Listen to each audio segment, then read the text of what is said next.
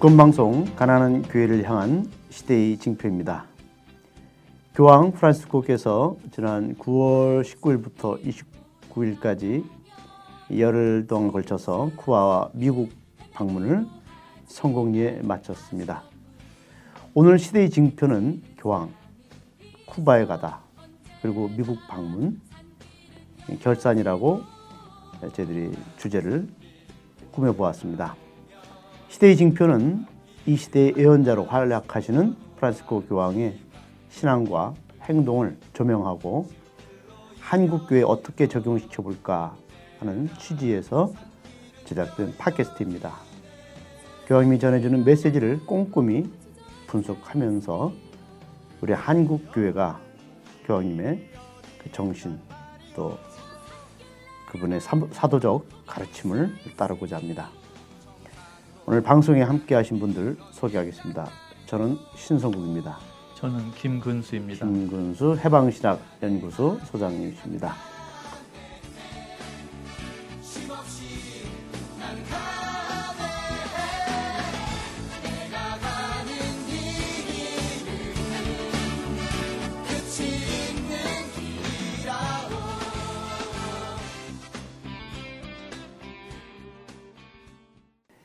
우리 김 소장님께서 그 프란시스코 교황께서 미국 방문 중에 그 박근혜 씨도 그 같은 시기에 미국을 방문했습니다. 예, 그렇습니다. 예, 그래서 박근혜 씨는 유엔 총회에 가서 새마을 운동을 세계화시키겠다.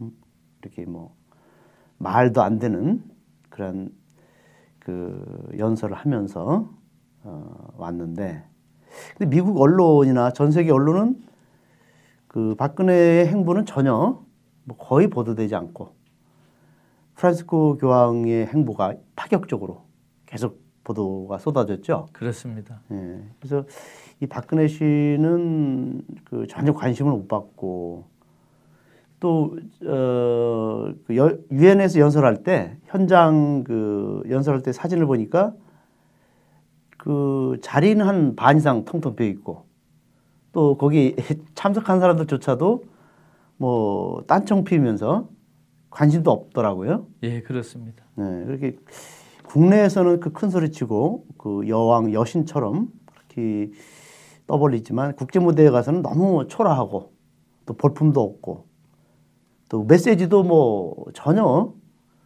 그 주는 게 없어요. 참 치욕스럽고 국격이 땅바닥에 떨어질 정도로 추락하고 있는 이러한 그 주인공이죠. 예, 박근혜 씨는 외국 사람들에게는 박정희의 딸로 더 잘 알려져 있기 때문에 음. 주로 독재자의 딸 이렇게 표현이 됩니다. 주로. 예, 그래서 오. 그런 인상이 강하기 때문에 그 유엔 총회 연설에서도 누가 귀를 기울이는 분이 별로 없었던 것 같습니다. 음, 뭐 들을 것도 없고. 예. 그만큼 우리 교황님의 인격과 또 도덕성, 영향력과는 비교할 수 없는 그런 인물. 그래서 우리 김수장님이 보실 때 그 사람이 그 살아온 그 어떤 뭐랄까요? 그 궤적, 삶의 궤적. 그것이 세계적으로도 다 평가가 되는 거죠. 아 그렇습니다. 우리 한국 국민처럼 그 선거에 참여하지 않는 외국인들은 박근혜 씨든 노무현 대통령이든 김대중 대통령이든 이명박 씨든 사람을 구분하고 평가할 만한 그런 눈이 다 있지 않겠습니까? 네, 그렇죠. 그 제가 캐나다에서 잠시 있을 때 그때 이명박이가 사기꾼이지만 예. 그 캐나다 신문에서 이제 그 그때 대선 전에 그 그리고 아 대선 끝나고 나서 그렇게 표현했다. 한국 사람들은 어떻게 저 사기꾼을 대통령으로 선출하는가라고 캐나다 신문에서 어, 아주 그 혹평을 했습니다. 예, 정말 우리나라가 이 이명박, 박근혜 이런 인간들 때문에 아주 전 세계적으로 정말 이 수준이 아주 망신스러운 수준으로 좀 전락하고 있어요. 박근 박정희 씨가 대통령을 한 것도 창피스러운 일인데 그그 딸까지 대통령을 하면 외국에서 우리 한국을 어떻게 보겠습니까? 음, 이게 국민 수준이 저는 국민 수준보다는요 이 사회를 이끌어가는 지식인들 소위 또 어떤 그 권력을 잡은 사람들 기업인들 그 사람들이 그런 그렇게 조장하는 것이 아닌가 물론 국민들도 그 그런 수국 꼴통들도 많지만 예? 그래서 참 우리 천주교 신자가 한 10% 500만이라고 자랑하지만 그 의식 수준은 뭐 국민들하고 거의 대등소이 하잖아요. 그 우리가 항상 안타까운 것이 그 가난한 사람들이 자신을 가난하게 만든 정당에다가 투표하는 걸 볼 때 좀 속상하지 않습니까? 네. 근데 그거보다 더 화가 나는 것은 알만한 사람들이 지식인들이나 종교인들이나 사회 지도층 인사들이 알만한 지식과 식견을 가진 사람들이 알고도 나쁜 세력을 도와주고 투표하도록 국민들을 이끌고 있다는 것이 더 어, 화가 나는 일입니다. 참 한심스러운 일이죠. 우리 천주교 신도들도 별로 차이가 없어서 천주교 평신도뿐만이 아니라 수도자 성직자들도 네. 박정희, 박근혜 씨를 지원하는 사람이 적지 않은 걸로 알고 있고 그런 걸 볼 때 신앙이 무엇인가 회의가 들 때가 적지 않습니다. 네, 맞습니다. 이번에 교황님께서 아, 미국 그리고 유엔 총회에 가서 이제 연설하시고 또 여러 가지 메시지를 많이 남겨주고 오셨는데 하필이면 그 시기가 박근혜 하고 겹치고 있어요. 예, 참 그래서 그러니까 그 교황님의 그 어? 예, 지금 행보와 박근혜 행보가 아주 정확히 비교가 됩니다. 어? 참그 하늘의 어떤 섭리 같아요. 그래서 그 교황님의 메시지 하나 하나는 인류를 향해 던지는 정말 귀한 교훈이었습니다. 그 예, 예. 교황님은 바티칸 시국의 그 국가 원수 자격으로 유엔 총회에서 연설할 순서가 이미 있었고 어, 우리 대한민국의 박근혜 씨도 우리나라의 알파벳 순서대로 유엔 총회에서 그 국가 원수가 연설하는 날짜가 정해졌기 때문에 아마 비슷한 시기에 그 유엔에 도착한 것으로 아. 알고 있습니다. 네.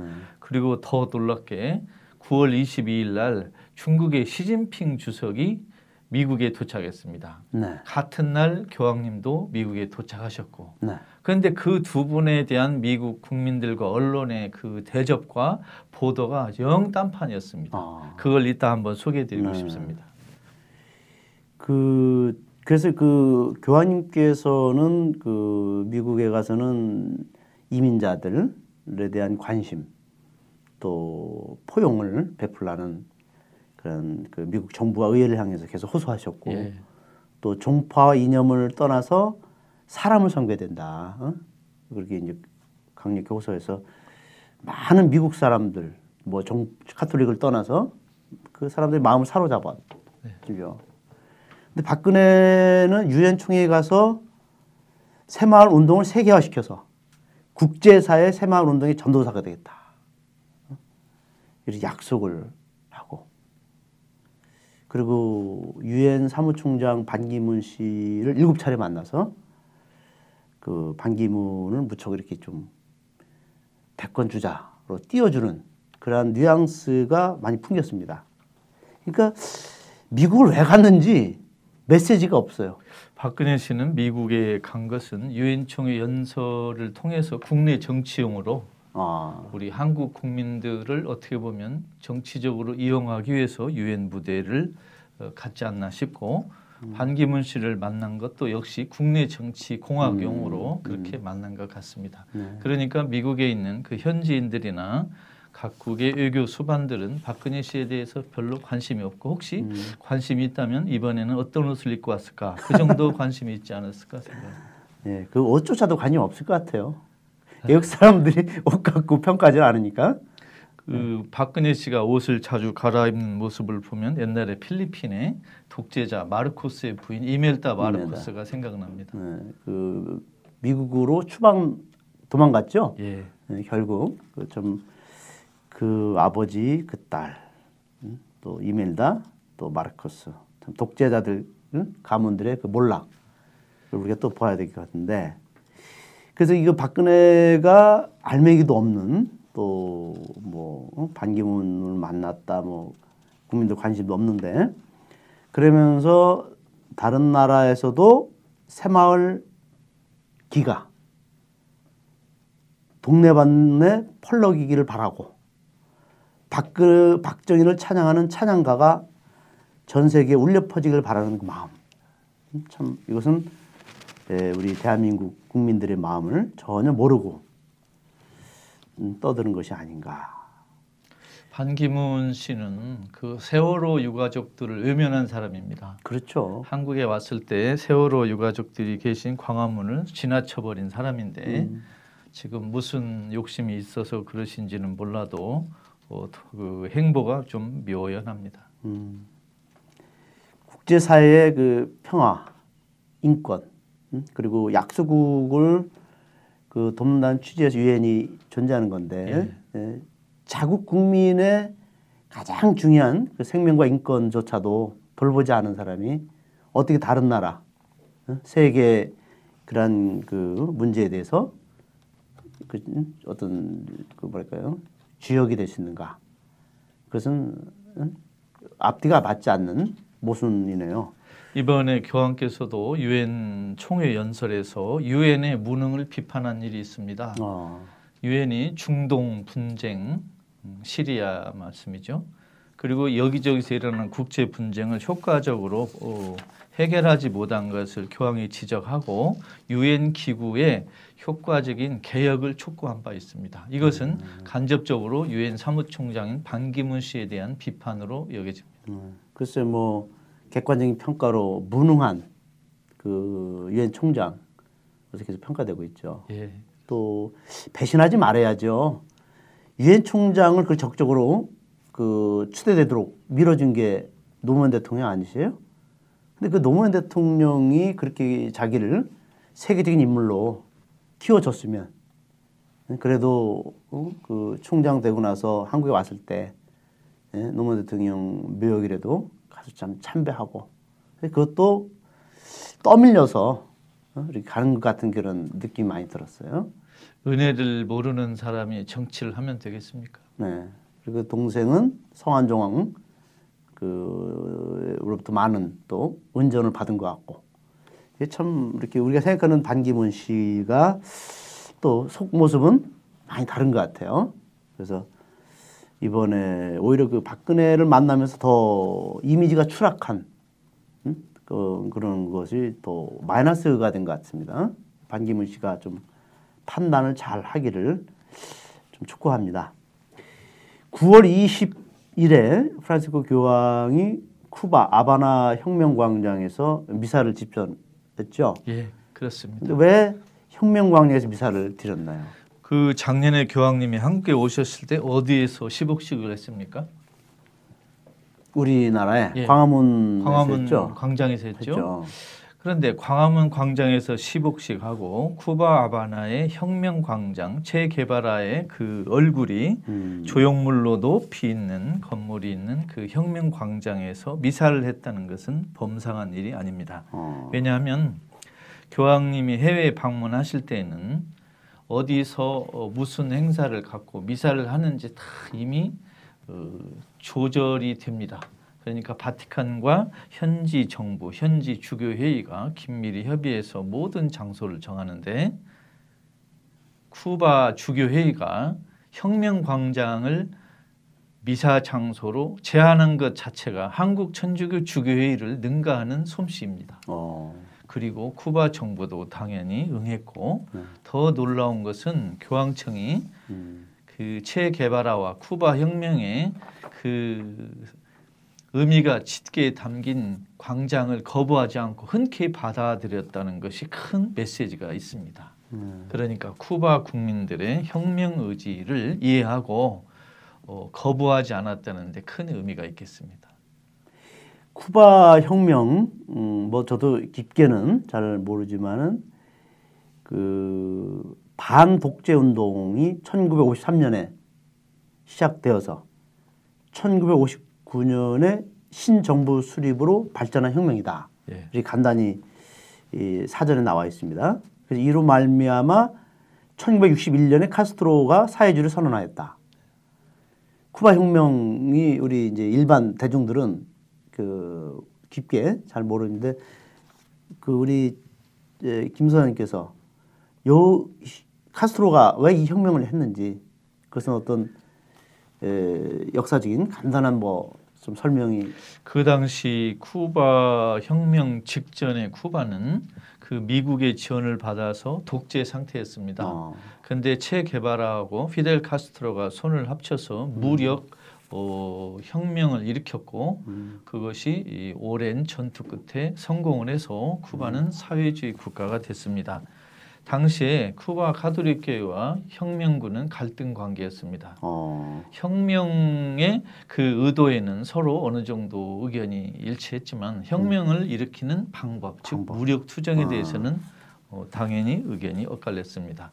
그 여파로 혁명 이후에 쿠바 카톨릭 교회는 상당히 고난의 시절을 보냈습니다. 음, 그 카스트로가 카톨릭 교회의 그 종교 활동을 많이 그 제한을 했습니다. 음, 그러나 나중에 그 좀 더 좋은 분위기로 진행됐고 그 종교의 자유를 누리기 시작했고 그 뒤에는 완벽한 종교의 자유를 누리는 걸로 알고 있습니다. 음. 단지 혁명을 반대했던 일부 카톨릭 사제들은 좀 그 곤욕을 당한 걸로 알고 있습니다. 그러니까 혁명의 그 주된 목적은 그야말로 자주적이고 독립적인 국가 예. 건설이죠. 그러니까 예. 미국의 입김으로부터 예. 벗어나서 그렇죠. 어, 정말 자기들의 민족 주체성을 응? 갖는 그런 나라. 그러니까 어떻게 보면 미국의 식민지가 될 수도 있었네요. 그렇죠. 혁명이 없었으면. 예, 그렇습니다. 예, 그러니까 그런 독재자들과 예, 그런 그 어떤 게릴라 운동을 통해서 이제 독립을 했는데, 근데 우리가 사회교류에서도 카톨릭 교리뿐만 아니라 사회교류에서도 어떤 그 억압된 상황이 오래 지속될 때는 그런 무력으로라도 응? 그 어떤 뭘까요? 그 투쟁을 해야 된다. 그리고 정당 방위 행위로서 인정될 수 있다라고 나왔거든요. 그러니까 어떻게 보면 이것이 우리 교리적인 차원에서도 문제가 없는 거죠. 그렇습니다. 그런데 단지 그 장기적으로 조직적인 탄압이 오래 지속될 경우에 교회는 네. 그 무력을 동원한 그 저항 수단도 반대하지 않는다라는 규절이 있긴 하지만 네. 그것을 누가 정확히 판단하느냐 문제는 따로 또 곤란한 아. 문제는 역시 있습니다. 그 이제 상황 윤리 예, 측면에서. 또 해석이 돼야 되거든요. 예, 예, 그래도 예. 가령 예를 들어서 우리나라도 그 일제 강점기 때 이제 우리 국민들이 원하지 않는 그러한 장기 그 억압 상태, 지배 상태에서 우리가 많은 사람들이 독립 투쟁하지 않았습니까, 그죠? 예, 그렇습니다. 그 사실 엄밀히 말하면 그런 것들이 그 하나님께서 주신 자유와 어? 또 양심, 또 인간 생명을 위해서 불가피하게 그죠? 그 수단을 쓸 수밖에 없는 것이 아닙니까, 그죠? 일제 시대 때는 우리 하- 조선 천주교회가 일본에 주재한 교황청 대사의 지시를 받는 상태였기 때문에 식민지 치하의 조선 천주교회는 그 일본에 주재하는 교황대사 명령을 받아서 전혀 독립운동에 참여할 수가 없었습니다. 그래서 독립운동에 참여한 신학생, 평신도들을 교회가 오히려 더 힘들게 한 안타까운 역사가 있습니다. 그렇죠. 예. 그러니까 참 우리가 이런 그 무조건 아, 어떤 혁명을 물론 이제 우리 5.16은 혁명이 아니라 쿠데타지만 그죠? 이런 정말 자기 민족을 구하기 위한 혁명은 그것은 인간에 대한 사랑이죠. 그죠? 그리고 그렇습니다. 민족을 구하려는 그런 어떤 그 해방 운동이고 그래서 그런 면에서는 이 쿠바의 혁명 우리가 다시 재조명할 필요가 있습니다. 체 게바라가 20대 때 자기 어머니에게 쓴 편지에 이런 규절이 생각납니다. 어머니, 저는 예수와 다른 방법으로 싸웁니다. 음, 누가 나를 십자가에 매달아 놓도록 내버려 두지 않고 있는 힘을 다해 싸우겠습니다. 이런 글이 있습니다. 어. 예수와 똑같이 게바라도 가난한 사람들에 대한 사랑은 가득 차 있던 것 같습니다.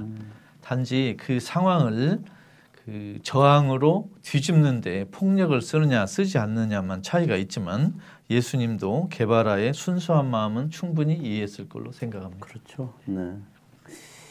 그 저는 이제 이번 이 방송을 준비하면서 갑자기 그 또 다른 교황이 생각났어요. 예. 쿠바 방문. 그래서 예.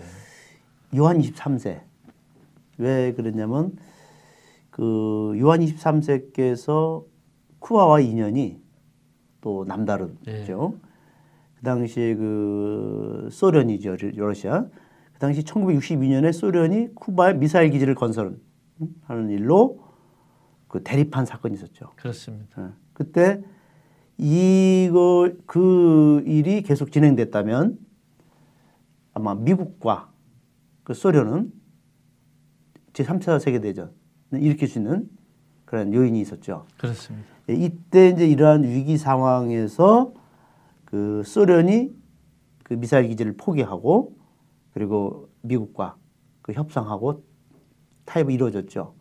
그때 그것을 어, 중재하신 분이 교황 요한 23세로 예, 그렇습니다. 알고 있습니다. 예, 그죠? 그렇습니다. 그러니까 저는 그래서 이 그 요한 23세와 프란시스코 교황 이분들의 사도적 행보가 너무나 유사하다. 비슷합니다. 예. 그래서 아, 2차 바티칸 공회를 개최하신 요한 23세의 그 개혁 운동 그리고 그 공회 2차 공회 정신을 계승하고 실천하시는 프란시스코 교황 이 두 분의 이 삶의 그 여정이 아, 우리 가톨릭 교회 희망이고 또 우리 인류의 그 진짜 어쨌든 큰 희망이 아닌가. 그래서 저는 무척 그 자부심이 들었습니다. 그 20세기에 여러 교황이 나오셨지만 크게 두 그룹으로 나눌 수 있습니다. 어. 요한 23세와 프란치스코 교황 그리고 그 건너편에 요한 20 요한 바오로 2세와 베네딕트 16세가 서 있다고 보입니다. 나. 그러니까 개혁 교황 두 분, 보수 교황 두 분이 20세기 교황들을 어, 대표하는 두 그룹으로 나타내는 분들이라고 보겠습니다. 네. 그 저는 요한 23세를 참 존경하는 교황 중에 한 분인데 참 소탈하셔요. 예, 그렇습니다. 인간적이고 그리고 그분의 그런 그 사목교서라든지 그 해칙 또 강론을 보면 너무나 쉽게 알아들을 수 있는 음, 단순하면서도 민중적인 언어를 많이 사용하시더라고요. 얼마나 그 교황이 또는 일반 성직자들이 가난한 사람하고 자주 만나고 접촉하느냐 하지 않느냐 거기에서 어, 그 가는 길이 좀 갈라지는 것 같습니다. 아, 이번에 교황님도 네. 어, 미국에서 로마로 돌아가는 비행기에서 어떤 기자가 이런 질문을 했습니다.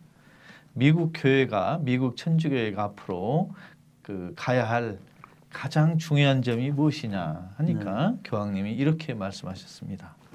백성들과 가까이 하는 것, 아, 백성들과 함께 길을 걷는 것이 가장 중요할 것 같다. 음. 이런 좋은 말씀하셨습니다. 결국은 예수님의 삶이 그렇습니다. 그거였죠. 그렇습니다. 예, 뭐 이제 무슨 높은 자리에서 그 지시하는 명령하는 게 아니라 늘 백성들 속에 같이 일하고 같이 고통을 나누고 또 희망과 절망을 뭐 함께 했죠. 늘. 이번에 미국에서 그 프란치스코 교황님이 미국 주교단과 함께 미사를 드릴 때 이런 강론을 했습니다. 양떼 가운데 목자가 있어야 목자가 양들을 지킬 수 있다. 음, 목자가 양떼 가운데 있지 않으면 밖에 있으면 지킬 수 없다는 것입니다. 아, 그러니까 먼저 양떼를 보호하고 지키기 전에 양떼 곁에 있으라는 것입니다. 곁에. 근데 정말 지금 어, 양이라고 우리가 흔히 비유하는 성직자들이 가난한 사람들과 신도들 가운데 있는지 저는 그게 몹시 특히 한국 교회 몹시 궁금합니다. 위에 있는지 밖에 있는지 같이 있는지 돌아봐야 하지 않을까 생각합니다.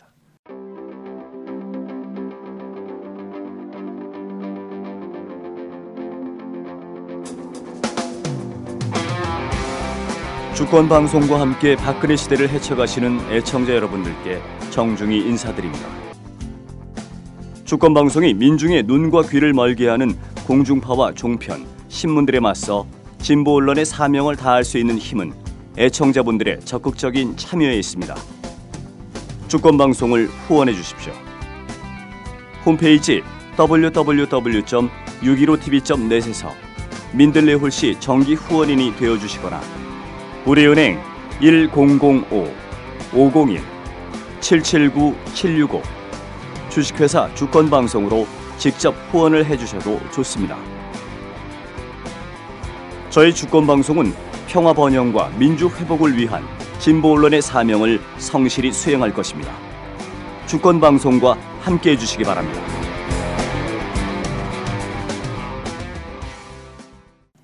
우리나라가 지금 현재 이명박 박근혜 들어서 그 절망 지수가 아주 급등했고 그것을 나타내는 지표가 하루 자살률이 벌써 38명, 이제 40명을 도달하고 있습니다. 이 수, 일, 그러니까 지금 세계적으로 자살률 1, 2 국가 우리나라가 됐어요. 예, 그렇습니다. 그만큼 이 사회가 절망적이고 벼랑 끝에 있는 사람들이 얼마나 지금 많이 있는가. 그런데 우리 한국 카톨릭이 과연 무엇을 하고 있는가? 어? 신음하는 사람들, 정말 이 가난과 또 어떤 그 사회적인 내몰림, 또 이 정치적으로 억압받는, 그죠? 또 이 세월호 참사처럼 이유도 없이 그렇게 죽어가는 억울한 사람들을 돌보지 않는 교회가 과연 이 시대에 정말 어떤 의미를 담고 있는가? 그런 면에서는 한국 교회는 하나님 앞에서 정말 처절하게 반성할 점이 많고 다시 태어나야 된다고 봅니다. 그렇습니다. 저도 한국 천주교회에 많은 훌륭한 성직자, 수도자, 평신도가 있다고 생각합니다. 그러나 전체적으로 보면 한국 천주교회는 특히 주교단과 사제단이 염려해 드는 면이 몇 가지 있습니다. 첫째는 한국에 천주교회가 들어온 이래 지금처럼 천주교회에 돈이 많이 있을 때가 과연 있었는가? 두 번째, 한국 천주교회가 시작된 200년 이래 지금처럼 성직자들이 안락한 생활을 하고 있는 적이 언제 있었는가? 이 두 가지를 볼 때 좀 걱정스럽습니다.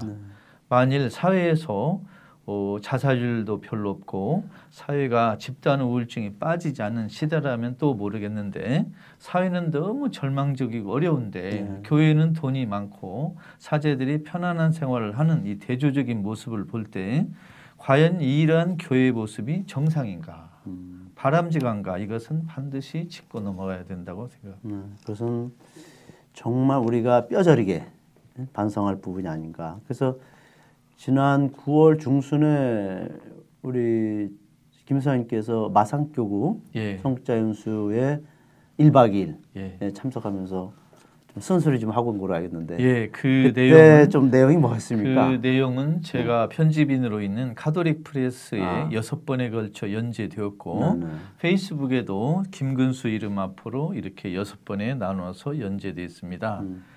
그 1박 2일 동안에 네. 어, 총 6시간 세 타임에 걸쳐서 했는데 네. 첫째 시간에는 예수의 제자 교육, 아, 두 번째 시간에는 해방 신학의 역사, 음. 세 번째 시간에는 미래의 사제상 이런 제목으로 했습니다. 예수의 제자 교육에서는 어, 예루살렘에서 아, 갈릴레아에서 예루살렘으로 가는 길에서 예수님이 제자들을 교육시킨 내용이 무엇인가 살펴보았습니다. 음. 그때 예수의 가르침은 두 가지로 아. 요약할 수 있습니다. 네. 첫째, 자기를 희생하라, 즉 십자가를 치라. 두 번째는 권력 투쟁을 하지 말라. 아, 제자들은 권력 다툼을 하지 말라. 음. 그것을 말씀드렸고 해방 신학의 흐름에서는 가난한 사람, 억압받는 사람들 앞에서 남미의 성직자들이 어떻게 사는가, 어떤 문제로 고민하는가를 설명하면서 가난한 사람을 편드는 것이 성직자 임무다라고 말씀드렸습니다. 그리고 세 번째 시간에 미래의 사제상에서는 신약 성서에 나오는 어, 예수를 대사제라고 표현한 히브리서의 편지를 주로 다뤄서 예수가 대사제라고 불린 것은 예수가 자기 목숨을 희생했기 때문이다. 두 번째는 예수를 예언자라고 표현한 구절을 분석하면서 불의에 저항하는 것이 예수의 모습이었다.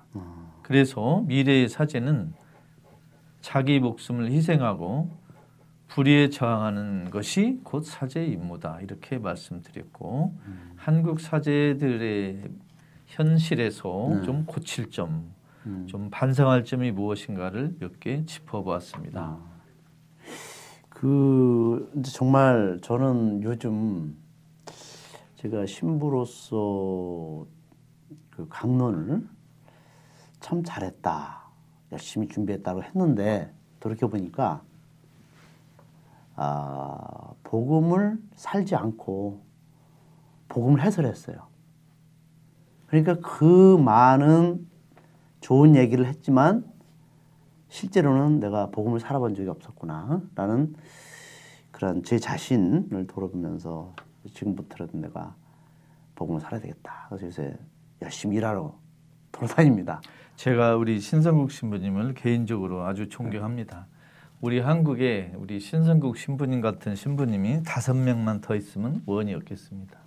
많습니다. 마치 이번에 그 미국 필라델피아에서 그 교황님이 강론한 내용을 보니까 이런 내용이 있습니다. 우리 그리스도교가 가르침을 끊임없이 해설하면서도 그 가르침을 행동으로 옮기지 않으면 음, 균형 잡히지 않고 위험하고 악순환에 빠진다. 이런 말씀하셨습니다. 그러니까 우리 교회 교리를 열심히 해설해도 그걸 행동으로 옮기지 않으면 악순환에 빠지고 음, 위험하다는 것입니다. 근데 저는 어떻게 보면 전체적으로 봤을 때 우리 한국 천주교 사제들이 대부분은 이런 악순환 속에 살지 않느냐. 어, 교리를 열심히 설명을 하고 네. 설명 안 하는 분도 있는 것 같습니다만은 열심히 설명하는데 행동으로 옮길 때는 좀 주저하지 않느냐. 그러면 이건 악순환 아니냐, 음. 교황님 말씀대로 이런 생각이 들어갑니다.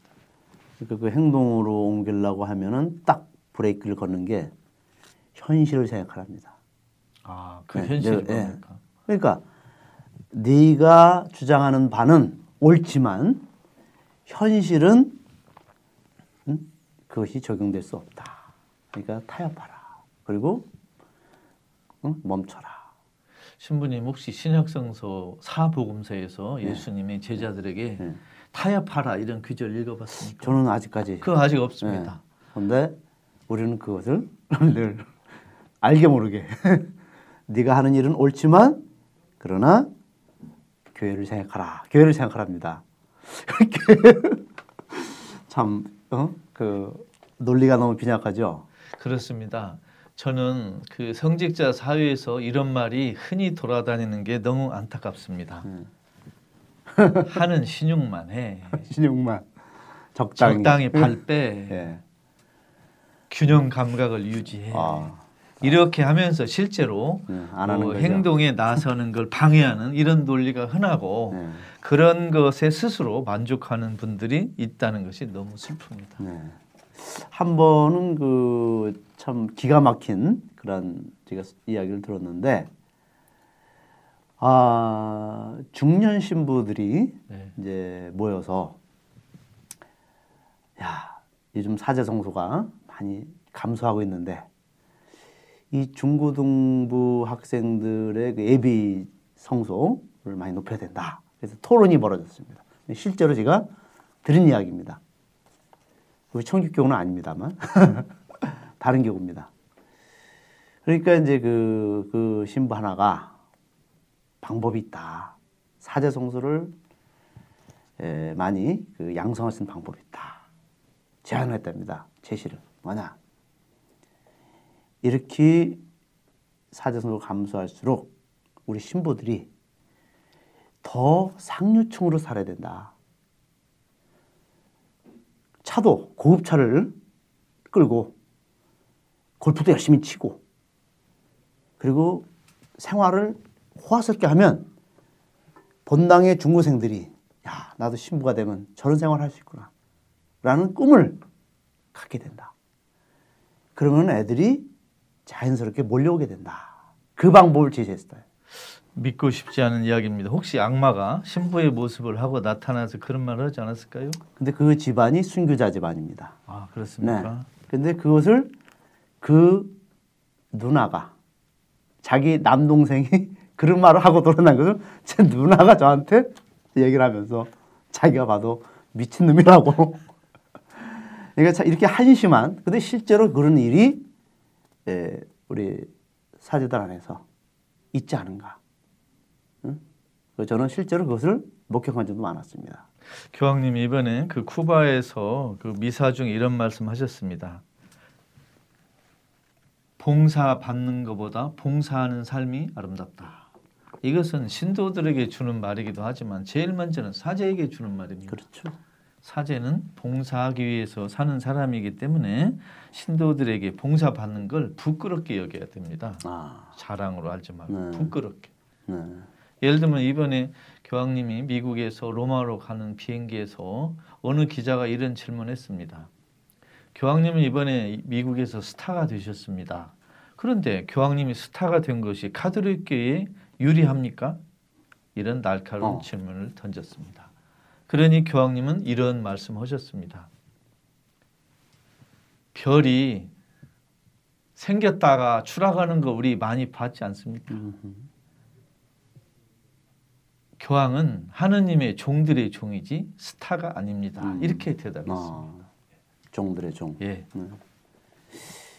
그 그래서 우리가 그 우리 사제들도 섬긴다. 신학교에서 귀가 딱 앞도록 듣습니다. 너희들은 봉사자다. 사람들과 섬겨라. 그런데 또 한편에서는요. 신학교는 에, 군대 용어로 말하자면 사관학교다. 최고 엘리트를 키우는 장교를 만드는 학교다. 그런지 또 응? 의식을 심어줍니다. 그러고서 또 본당신문 나가면요. 어느 지역에 가입니다. 그러면 아, 이 지역 사령관이다.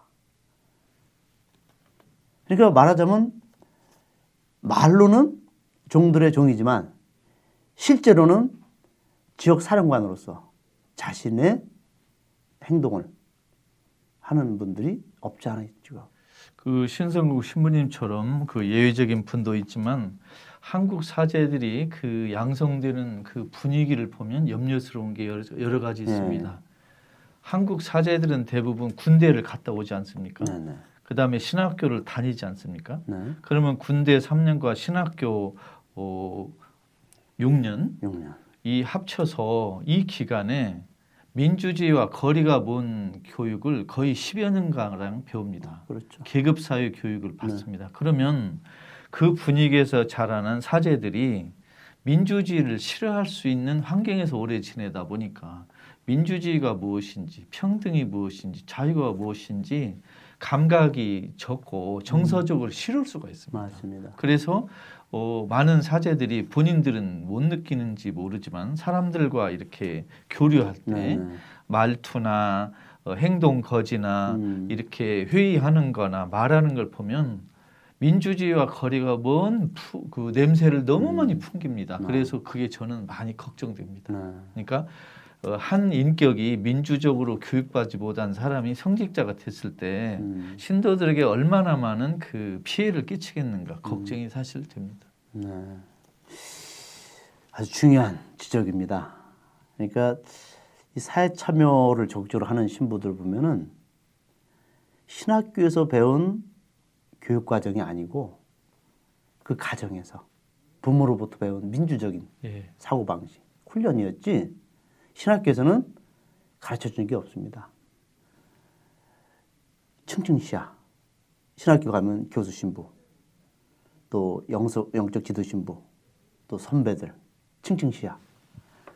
그래서 눈치 보며 살다가 계급사에서 또 군대에서도 계급 문화 속에서 살다가 또 본당 신부 되고 나오면 또 위에 주교님, 응? 또 선배 신부들, 층층시야.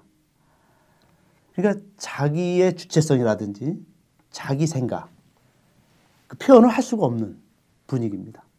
그래서 그 사제들과 만나 보면 토론, 대화, 논쟁이 아주 약합니다. 네.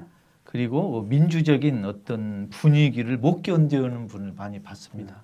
그러면 어, 한 개인으로서 성숙한 인간, 민주적인 어, 소양을 갖춘 시민 이런 것이 우리 사제들에게 많이 부족하지 않는가. 음.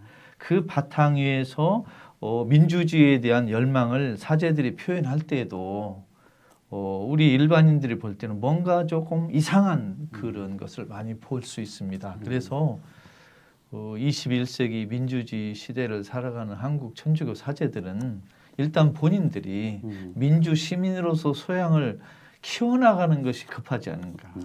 그것이 신학교 교육과 가정 교육에서부터 필요하지 않은가 이렇게 생각합니다. 그런 의미에서 프란스코 교황은 우리들에게 끊임없이 문제 제기를 합니다. 그렇습니다. 토론할 수 있도록. 그렇습니다. 그래서 아 프란스 교황님은 우리들에게 민주주의, 민주 시민 교육까지도 같이 심어주는 것 같아요. 그렇습니다. 네. 그것은 교황님이 그 30대 중반의 어린 나이에 그 아르헨티나 예수의 광구장이라는 아주 그 막중한 임무를 받고 권위적으로 운영한 그 뼈아픈 후회가 담겨 있습니다. 교황님이 언젠가 이렇게 말씀하셨습니다. 아, 제가 젊은 나이에 중책을 맡다 보니까 권위적으로 그 권한을 행사한 적이 있고 아. 그걸 많이 후회하고 있습니다. 음. 라고 말씀하셨습니다. 아. 그래서 우리 교황님은 본인 스스로가 본인을 많이 고치기 위해서 애쓴 성직자라고 음. 보입니다. 마치 로메로가 후에 예. 자신을 반성하면서 그렇습니다. 회개한 주교로 살았듯이 그렇습니다. 교황님도 그런 모습을. 보여주시죠. 교황님은 어떻게 보면 그 40대 이후에 본인을 많이 바꾸신 분이고 아.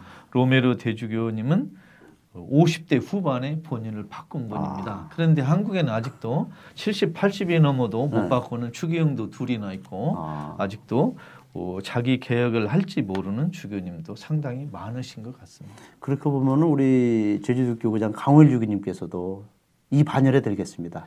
그 회귀한 예, 제가 강우일 주교. 주교님의 그 일생을 잘은 모르지만 네, 네. 그분이 제주 교구장을 오신 뒤에 네. 서서히 본인의 생각과 행동을 바꾼 분으로 알고 있습니다. 네. 그래서 그 강우일 주교님을 이렇게 사람들과 얘기하면 참 인품도 훌륭하시고 또 그분의 메시지라든지 행보가 너무나 참 자기들은 그 자랑스럽다. 그렇게 얘기하는 분들이 의외로 많습니다. 그 가난한 사람과 시간을 자주 하는 성직자는 저절로 회개가 됩니다. 네. 가난한 사람들이 그 사람을 회개하도록 도와주고 은총을 전해주는 것입니다. 아. 만일 어떤 성직자나 수도자가 가난한 사람과 시간을 많이 했는데 회개하지 못했다는 경우를 저는 본 일이 없습니다. 네. 그런데 부자들하고 자주 어울려서 회개했다는 사람을 본 일도 없습니다. 그렇죠. 그래서 그 지난달인가요? 9월 5일 날은 아마도 9월 5일로 기억하는데 그때 강월 주기님께서 그 강정 제주 강정 그 해군 기지를 반대하고 또 평화 운동을 펼치는 위해서 그 평화센터를 거기 이제 설립했죠. 예, 그렇습니다. 어, 저는 9월 참- 5일 날. 5일 날. 예. 그래서 저는 그걸 보면서 아, 이 장기간 투쟁을 하게 되면 사람이 지치고 또 웬만하면 포기하지 않습니까? 근데 꾸준히 그 운동을 지켜보면서 뒷바라지 주시는 강을 지금 보면서 참 제가 존경스러운 마음이 더 생겼습니다. 신부님 얼마 전에 암살이라는 영화 보셨습니까? 아직 못 봤습니다. 네. 아 그렇습니까? 거기에 이런 말이 나옵니다. 뭐하러 독립 투쟁을 하느냐? 그러니까 누군가는 싸우는 모습을 계속 보여야 되지 않느냐. 음, 저는 강우일 주교님의 삶을 이렇게 평가하고 싶습니다. 누군가는 한국 주교 중에 누군가는 가난한 사람들 편에 서는 모습을 보여줘야 되지 않겠느냐. 음, 나는 표정이죠. 예, 그렇습니다. 맞아요. 그러면 이제 그 저희들이 이제 하고 싶은 말은 많은데 끝으로 피델 카스트로 예, 어, 그 쿠바의 그 대통령과 교황의 만남 또 그분들이 둘이 서로 또 책을 또 상호 이렇게 선물했죠. 예, 그렇습니다. 참 저는 그 이 카스트로하고 교황님이 책 선물했다는 얘기를 듣고 그 작년에 그 박근혜 예, 하고 박근혜가 교황님한테 뭘 선물했을까? 또 교황님이 박근혜한테 뭘 줬어? 작년 제가 찾아봤어요. 예, 예. 아니 이건 관심 사항이 아니거든요. 예, 예. 야, 제가 놀랐습니다. 너무 비교가 되더라고요. 카스트로와 교황 그리고 교황과 박근혜 이 뭘 선물했습니까? 그 교황님께서는 박근혜한테 그 로마 대지도 아마 그 구세주 강사 2000년도에 그 한정판 예. 300개만 만든 로마 대지도를 갖고 와서 선물했답니다. 그리고 그 박근혜 청와대에서는 자수, 자수, 그러니까 뭐 보자기, 자수를 놓은 보자기를 선물했다고 하는데 책은 없었어요. 근데 제가 거기서 놀란 게 그 조선일보 어, 그때 기사를 보니까 아 박근혜가 스페인어를 잘한다. 5개국어를 잘한대요. 박근혜가. 그리고 청와대에서도 어, 교황님과 이렇게 스페인 말로 어? 이렇게 뭐 어? 환영도 해주고 얘기도 나눴다. 그래서 예. 그러면 나는 그렇게 저는 그래서 아 그렇게 스페인어를 잘한다면 교황이 분명히 책을 갖고 왔을 겁니다. 그렇습니다. 그렇죠? 스페인 말을 한다니까. 근데 교황님이 안 갖고 왔거든요. 그럼 결국 뭐예요? 스페인 말 못 한다는 거 아닙니까? 그 프란치스코 교황님이 피델 카스트로에게 그 선물한 책이 여러 권 있습니다. 예. 복음의 기쁨, 어. 찬미 받으소서 두 권의 책을 주었고 어. 또 이태리 어느 신부님의 그 노래 CD와 행복에 관한 책을 주셨고 또 하나는 카스트로가 쿠바 혁명에 성공하고 난 뒤에 카스트로가 그 고등학교 때 다니던 학교에 선생님이 신부님이 계셨어요. 아. 그분이 추방됐습니다. 어허. 근데 그분의 책을 갖다 줬습니다. 어허. 그러니까 카스트로에게 당신 스승과 화해하라 이런 그 메시지를 준 것 같습니다. 예. 그래서 어떻든 그 책을 서로가 교환한다는 것은 사상을 예, 서로 공유하고 싶다는 거고 그렇습니다. 또 이 안에 담긴 내용을 너도 읽고 네가 지금 하고 있는 사회주의 체제의 어떤 문제점이라든지 또 어떤 복음적인 그 방향으로 가야 된다는 교황님의 간접적인 그죠? 어떤 그런 의사가 담겨 있지 않나. 그렇습니다.